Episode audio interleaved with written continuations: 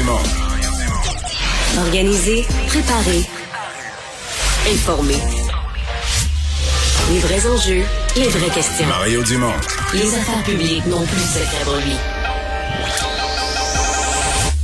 Cube Radio. Bonjour tout le monde, bienvenue à Cube Radio, bienvenue à l'émission fin d'après-midi euh, dans cet automne. Ah non, c'est c'est le printemps. Hein? Ouais, aujourd'hui, t'as raison. Ça fait très novembre. Bonjour Vincent. Salut. Ouais, ouais. Eh bien, en fait, je- tu regardes la météo, là, 4, 5, 6 jours d'avance, là. Il n'y a pas grand-chose. Il n'y a pas un soleil Ouais. d'abord. Aucune forme de soleil, de la neige, de la Mais c'est pluie, correct, des il fera beau nuages. plus tard. Faut qu'il pleuve là. Puis euh, on fera beau au mois, t'es de, positif. au mois d'avril, au mois de mai. Et là. que t'es positif. On a un beau printemps. Euh, de quoi on se parle euh, aujourd'hui? Ben là, écoute, le tramway, Mario, Ben là, oui. aujourd'hui, ça a été au cœur, entre autres, des débats à la période de questions. Je vais vous faire entendre tantôt, là, tous les partis ont grimpé là-dessus. Euh, là, c'est comme une bagarre générale. là, c'est comme une bagarre générale au hockey, là, quand ça débarque du banc. Là, Ouais, pour- là, tout le monde, même ouais. les goalers s'en mêlent, tout le Tout monde. à fait raison. Le L'UMQ est sorti aujourd'hui pour dénoncer ça, appuyer Bruno Marchand. Valérie Plante, donc là, la- Valérie écoute, Plante s'en mêle. Ben oui, écoute, sac du corps. euh, ben ouais. Valérie Plante qui dit, eh ben, en fait, qui, qui appuie Br- Bruno Marchand là-dedans. Et surtout, la, la question centrale, c'est l'histoire des champs de compétences. Et c'est drôle parce que François Legault sort ça souvent par rapport au fédéral. Mais là, on dit non, c'est au municipal. Valérie Plante dit les villes ont la connaissance du territoire pour ce genre de projet-là. Alors, est-ce que euh, M. Legault et le gouvernement provincial piétinent en ce moment sur les compétences du municipal? Mais, là-dessus, euh, moi, il y a une question de savoir est-ce qu'ils sont collaboratifs, est-ce qu'ils ont la bonne attitude. Ça, les villes posent de très bonnes questions. La question de la compétence, sincèrement, se pose pas. Là. La ligne bleue de Montréal, c'est, c'est le ministre Bonnardel. De tous les temps, les grands projets de transport C'est en commun. gros, là, ouais. Oui, on écoute les villes, là, mais c'est le gouvernement du Québec qui paye, c'est le gouvernement du Québec qui est maître d'œuvre. Tout fait que là-dessus, sur la question des compétences, là, ils n'ont pas nécessairement entièrement raison. On va rejoindre l'équipe de 100% Nouvelles et Julie Marco. 15h30, c'est le moment d'aller retrouver notre collègue Mario Dumont. Salut Mario. Bonjour. Dossier du tramway à Québec, le maire de Québec, Bruno Marchand, qui a reçu euh, un appui de taille au cours de la dernière heure, celui de la mairesse de Montréal, Valérie Plante. Euh, ouais, on voit son, tweet, là, elle dit grosso modo qu'elle appuie euh, Bruno Marchand dans sa, volonté de, faire le projet de tramway.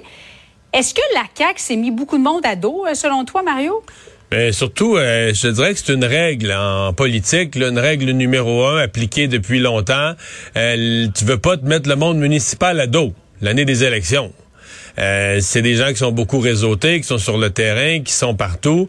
Alors, tu, ne tu ne veux pas devenir l'année des élections l'ennemi du monde municipal. Et euh, de ce point de vue-là, c'est certainement, euh, c'est certainement une erreur politique. Là, C'est qu'il est arrivé quelque chose à Québec qui ont, dont ils ont mal mesuré les retombées. Marc Valérie Plante, là, je pense pas qu'elle est perçue comme une personne qui vote CAC, euh, qui votait CAC avant, qui leur tourne, le- tourne le dos aujourd'hui. Ouais. Mais c'est plus le Mais quand principe. Là, Euh, quand l'UMQ embarque aussi, l'Union des municipalités, mais là, c'est tous les maires de toutes les régions. Donc, euh, non, non, c'est une, euh, ça devient une coche mal taillée euh, dans le dans le ton. Il y a aucun doute, aucun doute là-dessus. Et puis, les maires, faisons attention à une chose. Les maires ont pas nécessairement raison du point de vue des, juridictions. Quand ils embarquent sur ce terrain-là, ben, le maire marchand, parce que euh, euh, faisons l'historique des projets de transport en commun, le prolongement de la ligne bleue, tout ça. C'est c'est des projets du ministre des Transports. C'est pas vrai que c'est une juridiction entièrement des municipalités, puis qu'on peut comparer ça avec le fédéral qui s'ingère dans les juridictions des provinces. là. Le développement des grands projets de transport en commun, euh, c'est le Québec qui paye à chaque fois la plus grosse facture. Généralement, on va, la municipalité Mais- va participer, le fédéral, on va essayer de l'embarquer. Mais je veux dire, comme ça se fait sur le territoire d'une ville, on comprend bien qu'il est euh, tout à fait nécessaire euh, que ça se fasse dans une grande collaboration. La ville est responsable de l'aménagement de son territoire, de ses rues. Donc, ça doit se faire dans une immense collaboration. Et ça, c'est ça qui est débarqué de ses rails là, depuis euh, quelques jours.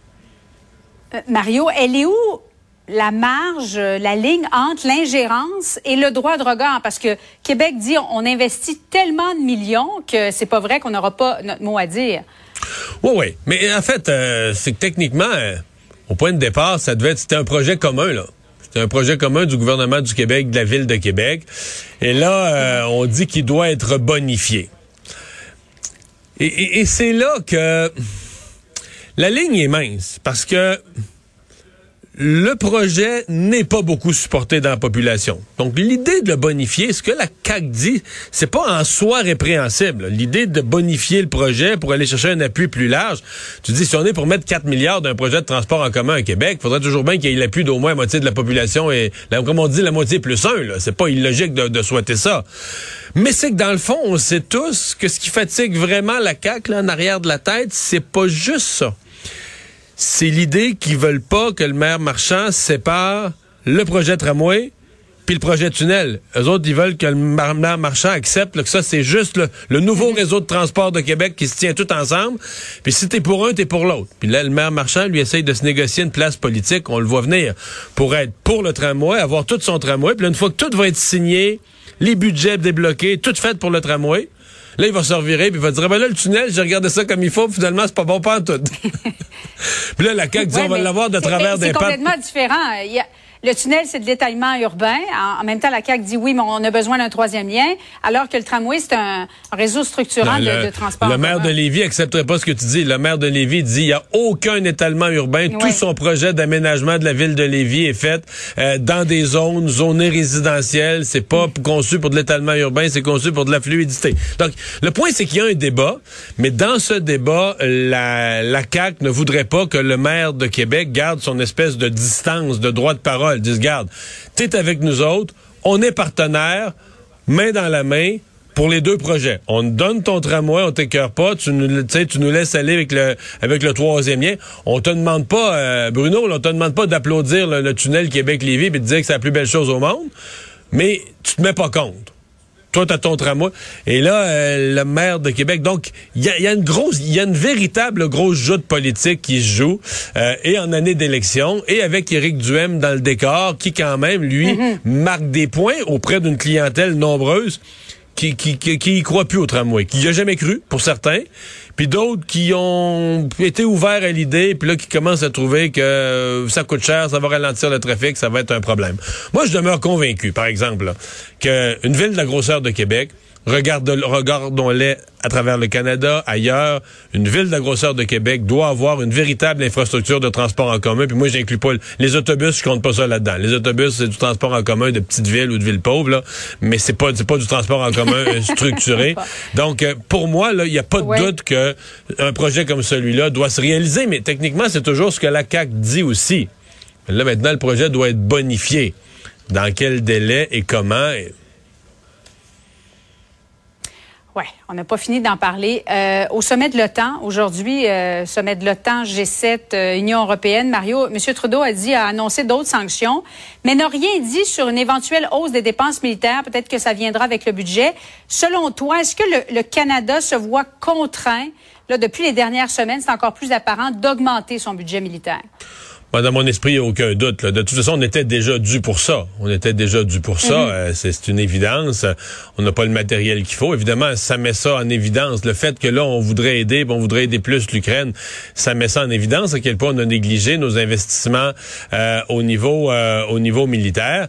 Mais Là, ce qui est bizarre, vraiment bizarre pour M. Trudeau, c'est que juste avant de partir, le dernier geste politique qu'il a posé, avant de partir pour le sommet de l'OTAN, c'est de signer une entente, bon, lui pour son maintien au pouvoir, mais avec le NPD, qui est au Canada vraiment le parti anti-dépenses militaires. Bon, ils ont quand même mhm. dit sur ce sujet-là, et c'est pas dans l'entente. On s'est pas entendu.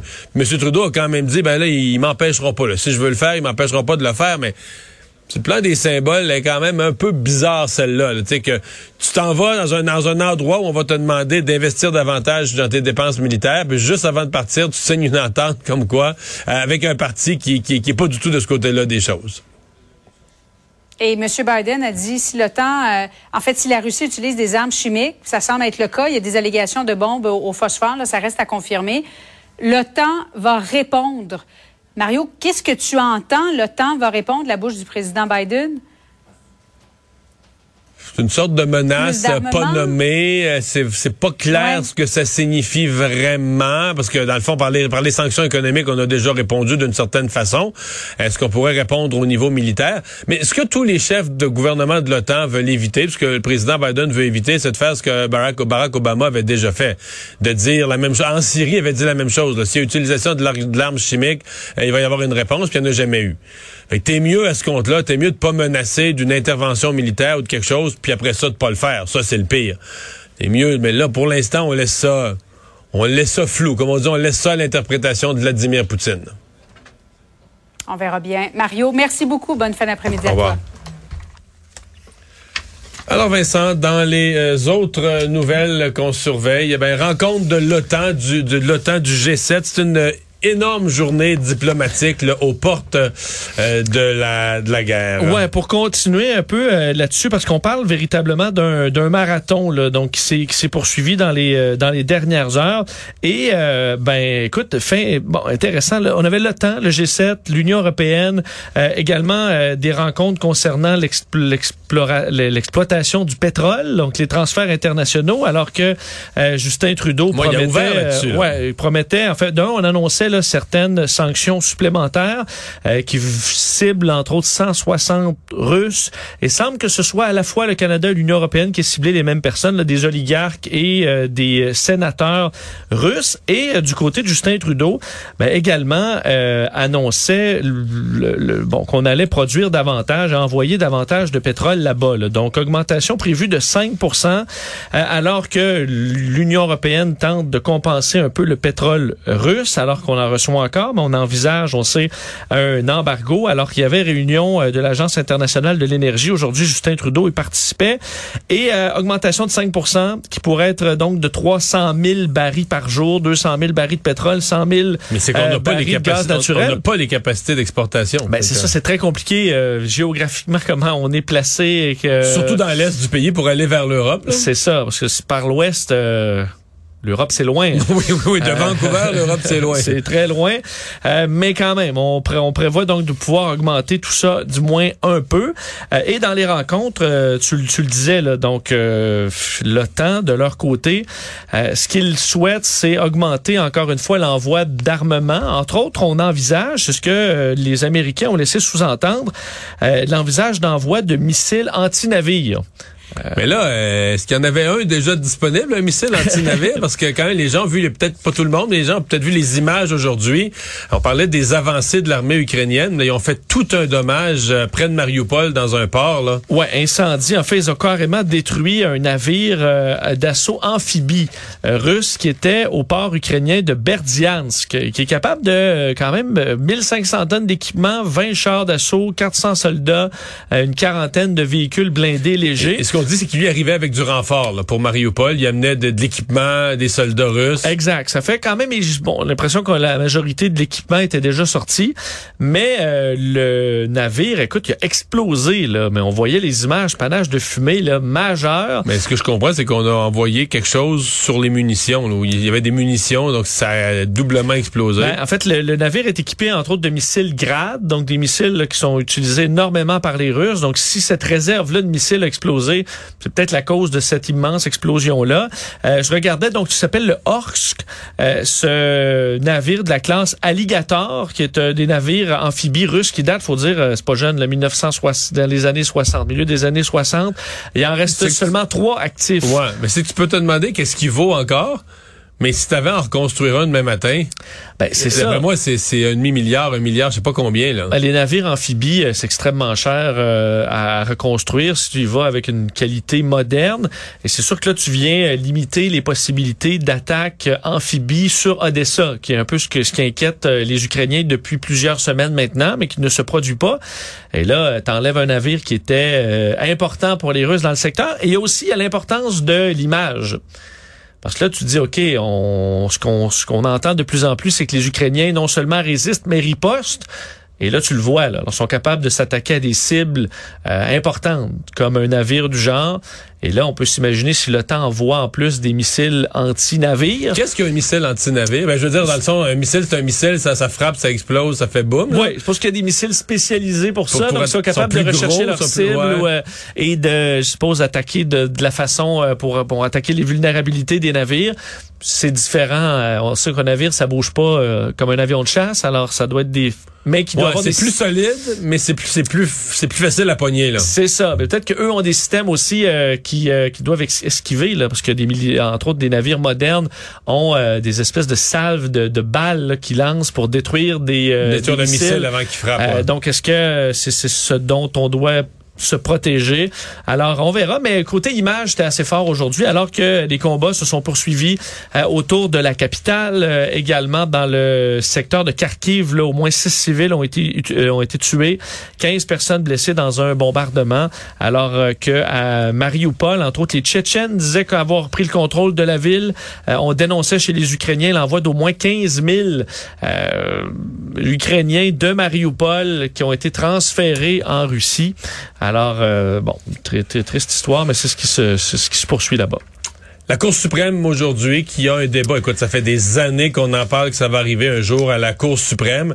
Euh, on dit un débat autour de la peine d'Alexandre Bissonnette, là, le tireur de la mosquée de Québec, mais en fait c'est Alexandre Bissonnette et plusieurs autres crimes du genre au Canada. C'est comme tout est plaidé en même temps. Là. Ouais, c'est vraiment la peine là, qui est au centre du, du débat. Les Euh, peines qui, qui- de plus de 25 ans, là, où, on t'exigerait plus que 25 ans avant de pouvoir demander ta libération conditionnelle. Exactement, parce que le juge de première instance dans ce dossier-là avait proposé une peine de 40 ans euh, pour l'attentat au Centre culturel islamique en 2017. La Cour d'appel qui avait ramené la peine à 25 ans de prison ferme, parce qu'on devait y aller en gros par tranche, là, donc 25, en ajouter un autre 25, est-ce qu'on le faisait par personne tuée? Est-ce qu'on y va avec l'acte en général? Euh, ce qui, alors que la loi aurait permis donc euh, permet 150 ans, est-ce que c'est une peine de mort? Est-ce que c'est l'équivalent d'une peine de mort d'envoyer quelqu'un obligatoirement pendant 40, euh, 100 ans Aux États-Unis, ils font ça sans réserve. là. Il y a plein de gens qui ont des peines plus longues que leur vie. Là. Plein, plein, plein. là. Tout à fait. Mais au Canada, c'est différent. Et là, à la Cour suprême, aujourd'hui, on parle d'échanges quand même assez intenses. Euh, le juge Richard Wagner, qui, au procureur, au, directeur des poursuites criminelles et pénales, euh, se posait des questions très pointues, là, très sérieuses sur euh, est-ce que c'est pas l'équivalent, encore là, d'une prison à vie? Euh, selon votre argument, maître, ce monsieur-là ne sortira jamais de prison. C'est l'équivalent de la peine de mort. Euh, et on disait, alors ça, il y a eu des échanges comme ça assez intenses. On voit que les juges dans, de la Cour suprême sont intéressés là, à aller à virer toutes les pierres de cette question-là qui est quand Mais en même fait, très importante. Il y a comme plusieurs questions à traiter. La première, c'est est-ce que la loi Harper, la loi de l'époque de Stephen Harper, est constitutionnelle? En d'autres termes, est-ce que tu peux, au Canada, donner des peines consécutives? Parce qu'avant ça, avant la loi de Stephen Harper, que tu fasses deux, cinq, dix meurtres, tu tires dans le tas, dans une fusillade, tu tues plein de gens, c'est meurtre, prison à vie, avec possibilité de libération au bout de 25 ans. Ouais. Ça pouvait pas être 26. là. C'était 25 ans. C'était con- consécutivement là, toutes les... euh, 25 ans, c'est ça. Et là, on a dit non, il pourrait y avoir des peines qu'on met bout à bout. Donc, deux fois 25 ans, trois fois 25 ans. Donc ça, est-ce que c'est constitutionnel de dépasser 25 ans? La deuxième question, c'est que le juge de première instance, lui, un peu, euh, il a dit, ben, Harper, son intention n'était pas mauvaise, mais sa loi est pourrie. en voulant dire, ben, tu peux pas me mettre ça par, tu peux pas me mettre ça par tranche de 25 ans. Si quelqu'un a tué plusieurs personnes, donc ça mérite plus que le 25 ans. Mais je peux pas compter, là, dire, dans une vie humaine, le 25, 30, 25, 50, 75, 100, 125, 150. Donner 150 ans de prison, Ça ça, a pas faisait d'allure. pas de sens. Donc lui a donné 40 ans, mais à l'époque, je me souviens très bien, j'avais couvert ça, on disait ouais mais là la loi, il y a aucune assise dans la loi qui permet de trancher là. C'est une portion de 25 ans, tu sais c'est Le juge n'avait pas cette il a inventé euh, Ouais. il a inventé une, euh, une Mais il meilleure l'a fait loi. volontairement pour euh, Ah lancer ce débat-là, Il sachant très dit. bien que ça allait se poursuivre. Il a ouais. dit le gouvernement s'est trompé, puis moi je corrige dans mon jugement, je corrige une mauvaise loi. Puis je mets 40 Vous ans. gérerez ça après sur les autres euh, tribunaux. Ben, c'est là qu'on en est. C'est là qu'on en est. Donc, on va surveiller. Évidemment, aujourd'hui, c'est des plaidoiries. Je pense pas qu'ils vont donner la réponse sur le banc à 4h20 quand ça va être fini de plaider, là. Euh, non, des non, mois, Des non. mois, des mois de rédaction d'un Ouais, jugement ouais. qui va être... euh, C'était le début, mais on peut voir que c'est pas fait pour euh, le directeur des poursuites criminelles et pénales parce que ça, les questions étaient assez assez serrées. Et rapidement, euh, le pont Victoria qui vient de rouvrir, mais le pont Victoria était fermé une grosse partie de la journée. Euh, oui, à chaque fois quand même, c'est inquiétant pour les automobilistes là, de savoir, ok, on ferme tout d'un coup un pont euh, après une inspection. Puis là, ok, on n'est pas euh, c'est une inspection. Ah, on va voir ça surveiller d'ici 5 ans, euh, d'ici 20 ans. Là, on est à ok, faut fermer le pont maintenant. C'est un peu ce que le Là, ministère on des Transports a décidé on de faire. l'inspecte, puis à 2h20, on est correct. Bon, finalement, il est correct. ben, c'est ça. Alors, il était fermé dans les deux directions pour une durée indéterminée. Et là, bon, c'est à la suite d'une inspection d'urgence qui avait, euh, bon, convaincu le ministère des Transports de faire des, euh, des tests plus approfondis et euh, en demandant des, euh, aux automobilistes de planifier leur déplacement. Mais là, euh, on, on attend les détails, mais c'est euh, ça semble réglé pour le moment. Notre défunt collègue Jean Lapierre avait l'habitude de dire, quand on parlait d'un pont comme ça ou d'un viaduc qui avait été inspecté un peu dernière minute, qu'on redonnait le feu vert, ouais, vous pouvez retourner. Il dit, la première fois que tu passes, tu fais pas ton pesant. T'es dans ton char, tu fais pas ton pesant. Non, tu fais pas ton pesant. Puis je suppose que tu espères qu'il n'y ait pas un bouchon qui te reste euh, coincé là Mais pendant longtemps. faut avoir la foi.